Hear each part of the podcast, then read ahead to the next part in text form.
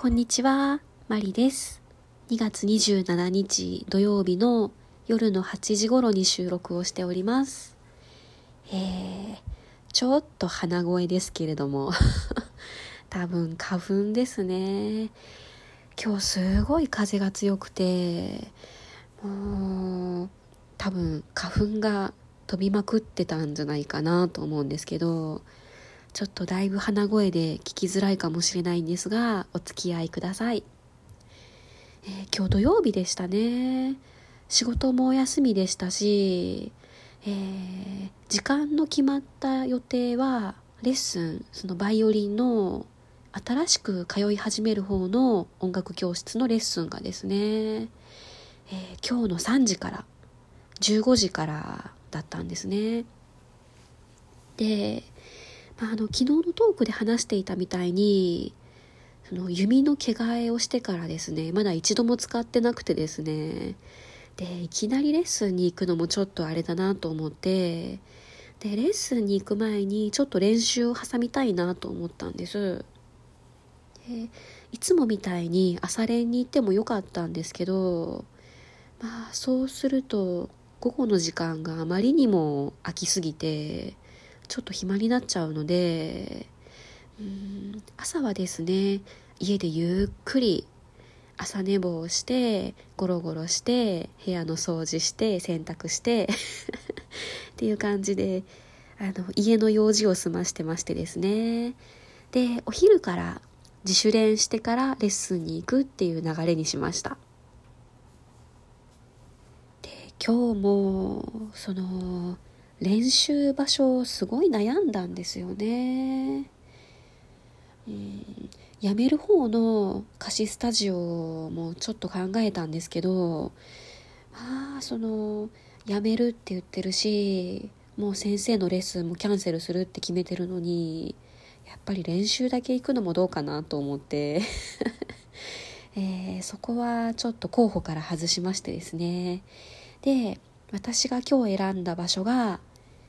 グランフロントの島村楽器さんです。えーっと、その島村楽器さんがオープンしてから電話をしてみたんですね。部屋をレンタルしたいんですけど空いてますか？っていう感じで聞いてみたらですね、えー一番ちっちゃいその電子ピアノが置いてある部屋は2時までなら空いてますねっていうことだったんですね。で、まあ2時から3時まで1時間空いちゃうんですけどまあまあそれぐらいはいいかなと思ってじゃあそれでお願いしますっていう感じで予約をしたんですけど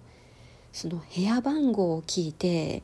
よっしゃって思いました。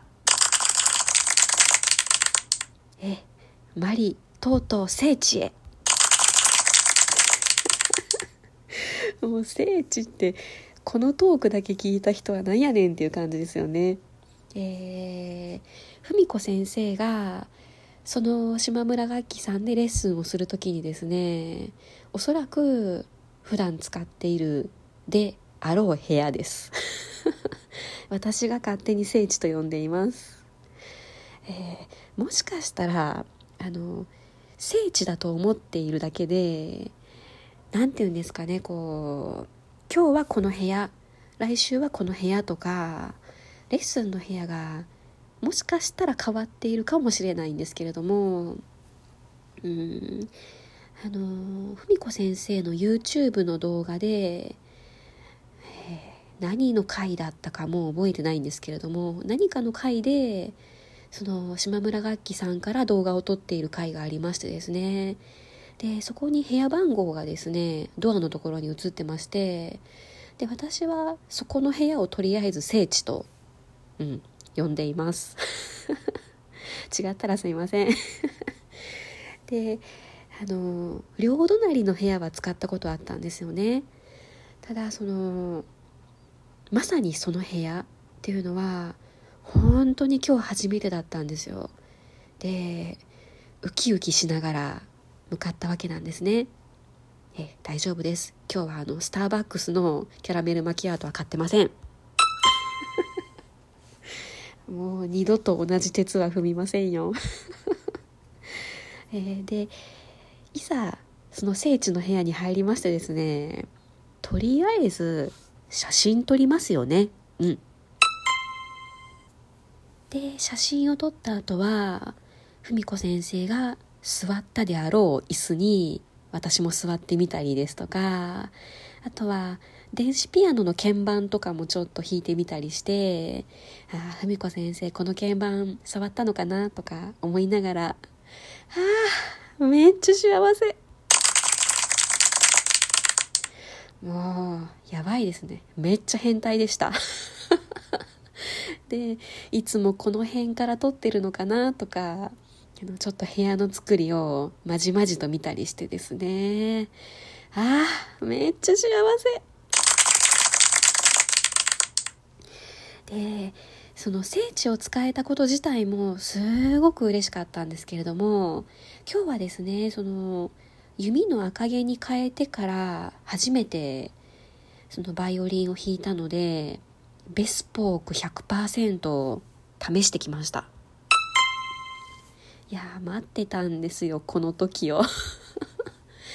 えー、松ヤニはもともと業務を使っていてでその後ベスポークを買ってですね前の弓の毛の時はミックスになってたわけなんですね。業務の上からベスポークを塗ってでまあどれが効いていてどれがいまいちなのかとか全く分からなかったんですね。なのでベスポベスポーク100%っていうのをすごく待ってました。うん。でまあいざ弾いてみてですね。うん。なんかいい気がする。いやすいません。あの初心者なものでうんなんかその「く」っていう感じなのはその弾きやすいっていうのも分かりますしあなんか音がクリアになったかなっていうなんか音が変わったなっていう感じも分かるんですね。でも具体的に何がどうとかこうすいませんちょっと表現できない。すいません。で、えー、1時間半ですね。自主練してきました。うん。で聖地を満喫した後はですねお昼も食べていざ初レッスンへ。でその私より背の低い女の先生とですね向かい合って、まあ、正式に入会することにしましたのでこれからよろしくお願いしますっていう感じで挨拶をしました。うん。でとりあえずですねその新しい先生の方針が分からなかったのでまあいろいろ持っていったんですよね。その白本今やっている本とかザイツのコンチェルトの楽譜とかあとは文子先生の非公開に参加するようになってから買った鈴木の教本とかも一応持って行ってみたんです。でその新しい先生はですね前回の体験レッスンの時のことを覚えてくれてたんですね。もう丸々1ヶ月前の話なんですけどそのザイツのコンセルトやってましたよねって言ってくださってまあ、とりあえず中途半端になってると思うのでこれ終わらせましょうかっていう感じで言ってくださったんです。うわ。嬉しい。もう一月前ですよ。一月前なのに何をやったかを覚えていてくださっているってめっちゃ嬉しい。で、まあ、あの今日のレッスンはですねそのザイツのコンチェルトの続きがメインになったわけなんですけれどもまあその新しい先生に私が弾いているところを見てもらってですねやっぱりボーイングが気になるって言われました。うーん。まあ右手に力が入りやすいんですよね私。でその16分音符とか素早いボーイングになった時にですねこう右腕ごと振ってるって言われるんですね。腕ごとこう大きく動かしてるような感じに見えるからもっとこう力を抜いて自然な感じでいいんですよって言ってもらいましてですね。でその新しい先生がですね実際にその私の右肘とか右手首とかを持ってボーイングはこんな感じなんですよってリードしてくれてめっちゃ分かりました。いやこれもっと最初から教えてほしかった。いやもう1年34ヶ月も経って今頃ボーイングを習うってなんやねんっていう感じなんですけどいやでもうーんその新しい先生に教えてもらったボーイングで弾いてみるとその音もすごく安定してるし自分もすごく弾きやすいんですよね。うん。まあ今日初めてやったのでちょっとまだあの何て言うんですかね。全然上手にはできなかったんですけどうん。まああとですねその頭で分かったのと一人でできるかどうかっていうのは別の話だと思うのでまあちょっと家とか自主練でちょっとですね復習したいなと思っています。あと先生との共通点も今日見つけましてですね。うん。なんとですねその新しい先生も弓道やってたんですよ。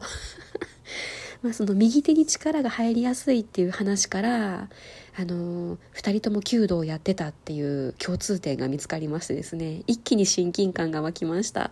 めっちゃ楽しかったです。